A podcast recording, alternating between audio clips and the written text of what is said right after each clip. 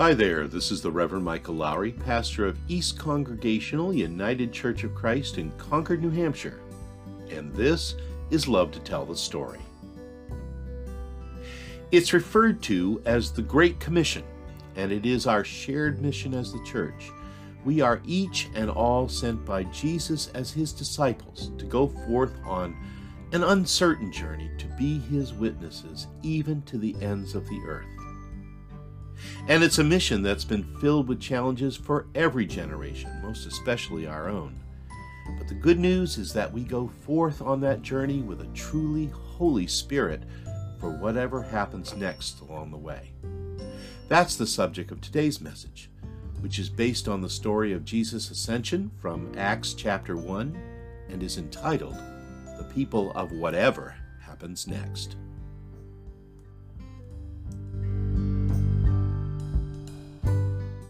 Well, friends, to begin with, this story we just shared uh, about Jesus' ascension into heaven represents the last gathering of Jesus with his disciples, and it marks the end of a long and remarkable journey from the shores of Galilee, where this disparate group of fishermen and tax collectors and societal outcasts first heard the call of Jesus, through the agonies of the cross to the empty tomb and beyond.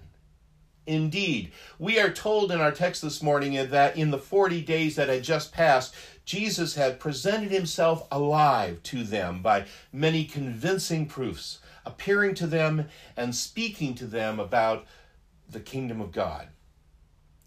But as we pick up the reading today, that's all coming to an end. And now, as they were together for the last time, Jesus is giving these disciples some last-minute instructions for the way ahead. On no account, he says, should you leave Jerusalem, but instead you must wait for what the Father has promised, the promise you heard from me. Soon, and very soon, you see, you will be baptized by the Holy Spirit. You know, actually, as I uh, read that passage, truth be told, it all kind of has, for me at least, the look and feel of, of some of these makeshift graduation ceremonies we've been watching online during this time of quarantine. Uh, an event that brings some sense of closure to this situation with some last-minute and much-needed words of advice, but, but lacking the full measure of pomp and circumstance, shall we say. What's interesting in this case, however, is that there's also, in Jesus' words, this baffling and rather disconcerting reference to a mysterious future that's just about to unfold. But even as I say that, I realize that's also kind of part and parcel of, of a typical graduation ceremony. I remember at, at my seminary graduation, the, our seminary president at the time, the Reverend Doctor Wayne Glick, stood up at the podium and informed us in his rich Appalachian drawl, "You people think you have learned all you need to know here in seminary? Well, I'm here to tell you that your learning has just begun." And I can remember our reaction to this was, what? You mean to say that our full three years of engaging in intense biblical study, all this wrestling we've done with theological conundrums, both old and new, to say nothing of all the on-the-job training that we faced as student pastors, wasn't going to be enough for us? To employ the language of the Old Testament, oy vey. But you see, that's the nature of these kind of moments, isn't it? You've reached this, this very important place in life's journey when everything comes into focus. And yet, even in that focus, there's a, often an uncertainty about it that is unsettling at the least and, and sometimes even terrifying. Well, so it is for the disciples, especially after they ask Jesus straight out, Lord, is this the time that you're going to restore the kingdom to Israel? That was the ongoing hope. That was the goal in their minds. That was the end game. But Jesus answers them, "It's not for you to know. It's not for you to know the times or periods that the Father has set by his own authority." Now, can you even imagine what the disciples were thinking at this point? Come on, Jesus, we've, we've come all this way. We've experienced so much. We have learned everything you've tried to teach us. It's to the point where the kingdom now is in our very grasp. And now you're not even going to tell us when it's going to happen? Nope, as the Message translates it. You don't get to know the time. Timing is the Father's business. Oy vey, indeed. Now, this was obviously not the answer they were looking for. They'd figured that now that the resurrection had happened, everything else, for the world and for them, would most certainly fall into place. But now they're finding out that the way ahead is just about as uncertain as it had been before. And the kingdom? Well, the kingdom will come when the kingdom will come. And that's all you really get to know right now.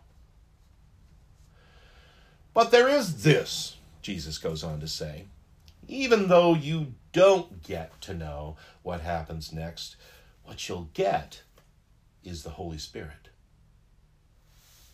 You will receive power when the Holy Spirit has come upon you, and you will be my witnesses in Jerusalem, in all Judea and Samaria, Samaria, and to the ends of the earth. Power and witness. Power in the Greek, dunamis, which is where we get our word dynamic, dynamo, or even dynamite. Witnesses from the Greek word martyros, which is where we get the word martyr, interestingly enough.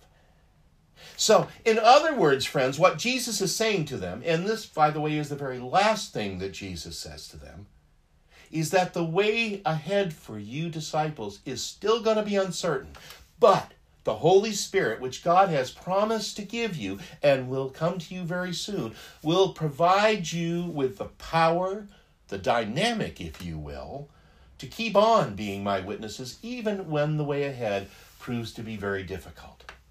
And moreover, it will help you to do it with a clear sense of purpose and with joy.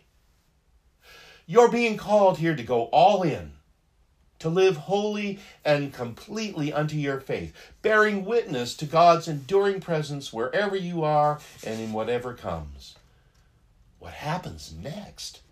In many ways, says Jesus, you are the people of what happens next. And as Luke's story here continues, at that very moment, Jesus ascended into heaven. As they were watching, Luke writes in Acts, he was lifted up in a cloud, took them out of their sight. Just like that.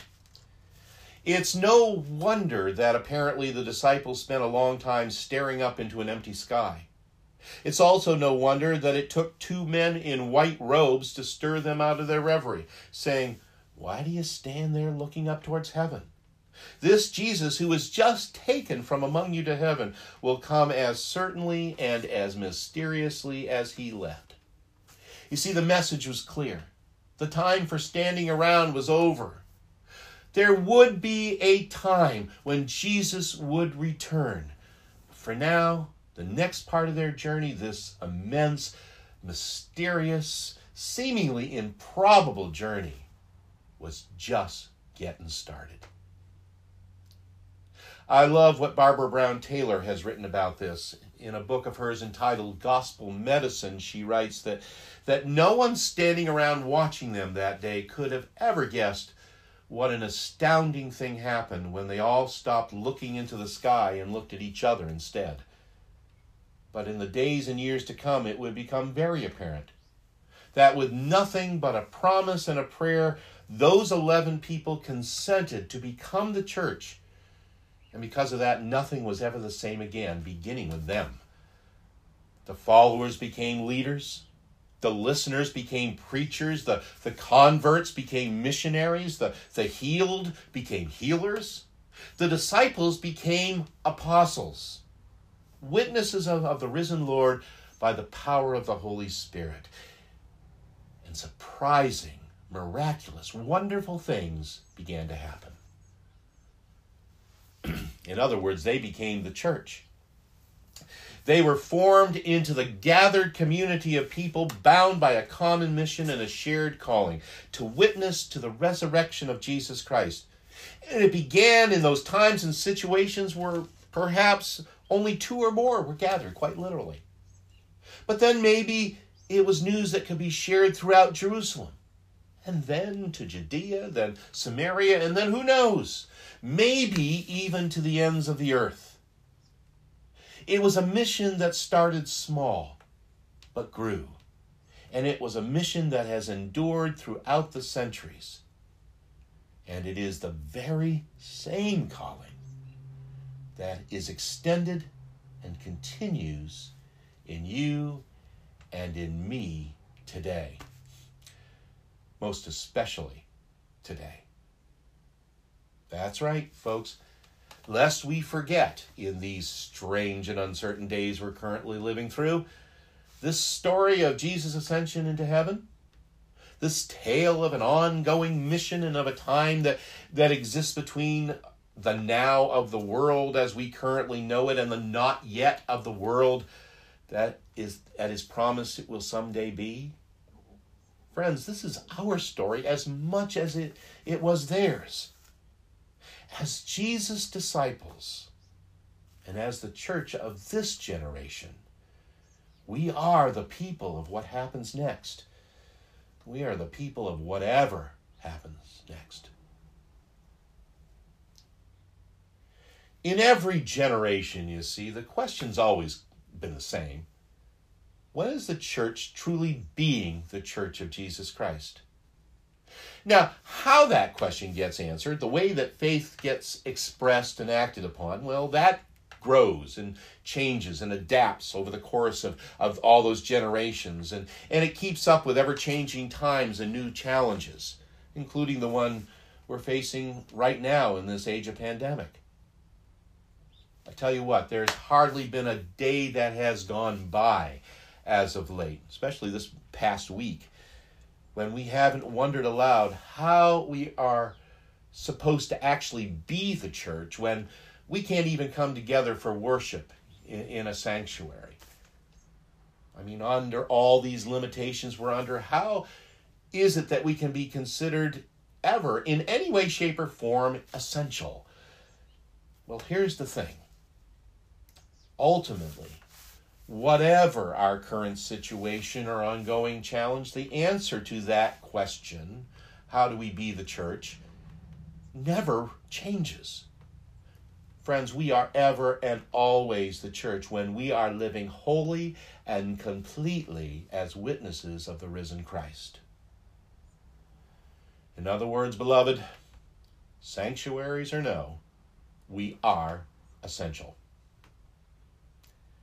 We are essential when we speak boldly of the truth of Jesus' teachings, by our words, if necessary, but much more importantly, by our example. When we speak boldly of that truth unto people and into unto a world that is hurting profusely and is desperate for hope, for love, for a peace the world can't provide.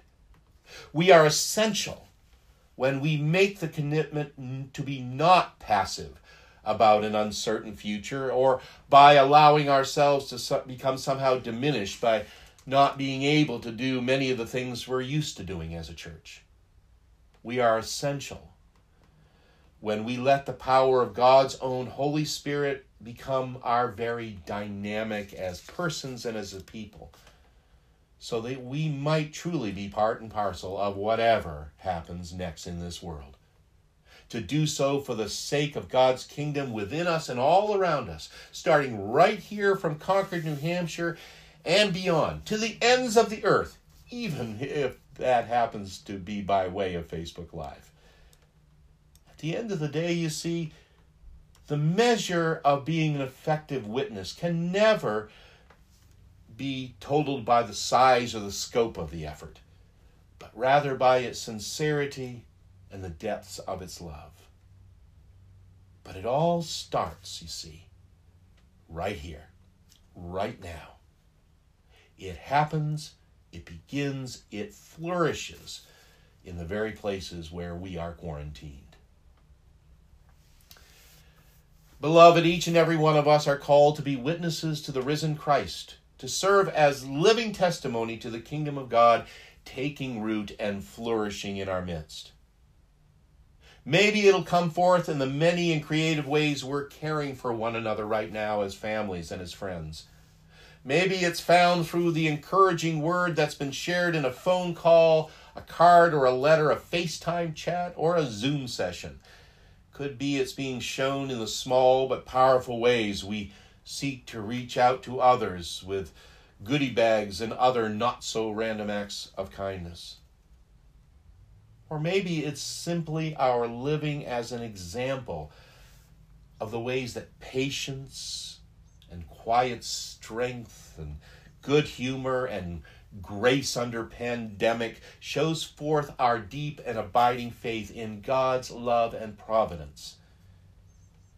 Whatever it is, however it's manifest, friends, ultimately it serves to proclaim both our allegiance to Christ and what it is for the sake of our faith we intend for one another, for our families and friends, for our community, and for our world. And so by the grace of God in Jesus Christ, and by the power of the Holy Spirit working within us, let's be bold in our witness, most especially in these continuing days of challenge. And let that good news of the coming kingdom of God be heard and seen in each one of us. May God in Jesus Christ, in the power of the Holy Spirit, bless our witness.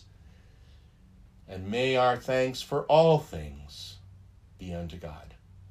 Amen and amen.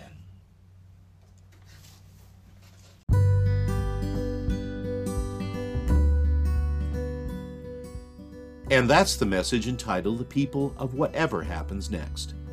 And it was recorded on May the twenty-fourth as part of our current series of online services of worship at East Church in Concord, New Hampshire.